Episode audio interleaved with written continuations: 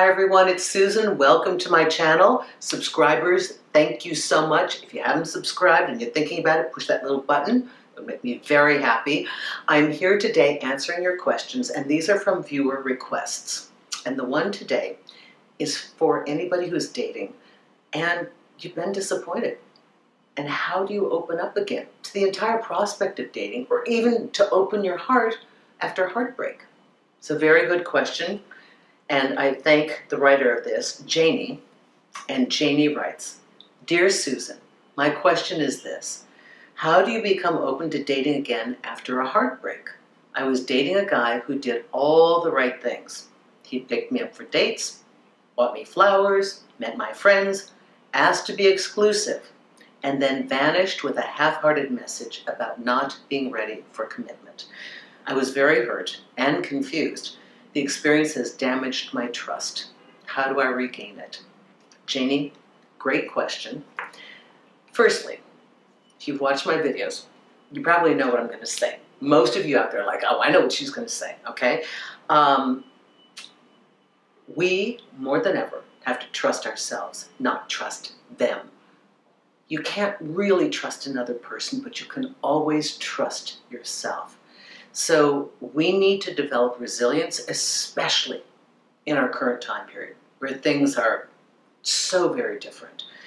So we develop an inherent sense of resilience where we know that no matter what happens, we're going to bounce back.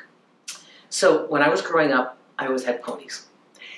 And yet ponies are, you know, you're talking fifteen, sixteen hands, okay, not huge. And my ponies were a little fat. So we couldn't, we couldn't put a saddle on them. We'd knee them in the flanks and try and pull the cinch, and they still, they, you know, kind of wiggle, bloat, and pull out of it. So I had to ride bareback. And of course, I had these little feisty ponies that would buck me off for fun, you know. And when I was a kid, and you know what my dad said as he's watching me ride, he said, "Baby, gotta get back on that horse." So we don't just get back on the horse, but we want to review what happened. What led up to that? What did I miss? Like, did I miss the fact that he put his head down before he pitched? Yeah. Did I miss the fact? Was there something said in the conversation? So I'd ask you to review. Well, all the actions were correct. Was there something that maybe you didn't want to see that you glossed over because it was so fabulous what you were experiencing? Like the fact that he'd been through a really, really bad breakup. Like the fact that he'd never had a relationship. Like, you know, what did you hear? What did you, because it was probably there. It was probably there. You know, horses get feisty when the wind, uh, the cold weather starts coming in. So I, I grew up in Minnesota. So, you know, September, it's cold, right? And that fresh air makes them kind of kick up a little bit. Dead of summer, they're just like this, right? So there were external factors too. What were they? Were you paying attention to that? So some of these things will help you, but when all else fails you, you gotta get back up and try again. I would ask you to refocus on what you want and the qualities that you're looking for, and in your case particularly, I'd ask you to look for somebody who has a history of having experienced a committed relationship, likes relationships, values relationships, and doesn't just know how to do the appropriate actions, but also knows how to follow through. And in a case like this, had you gone so far to meet his friends, be picked up for dates, have exclusivity, I would have had a, a really big conversation after this, and quite frankly, he owes it to you to say, you know what, I get what you're saying, I know that you don't want commitment, but I need to ask you a couple questions. You're not bad, you're not wrong, I need information, help me understand this, okay? I would ask, what is your number one fear? Tell me what is the fear, because if you don't know the resistance, you can't work through it. There is resistance, and for a lot of men, it's losing their identity. It's the fear that they'll be in Costco pushing that cart, or you'll tell them what socks to wear or how to drive a car, because I've seen it, believe me. And women, you can lose your identity too.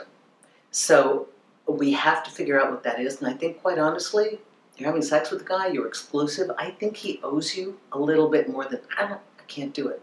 I think he owes a, a closure conversation, even if it's been some time. You have a right to ask for it, right? And if you want to get a conversation where they're going to honestly tell you the truth, try to be objective. Don't make them think that you're going to beat them emotionally. You want to say, you know, I'm curious.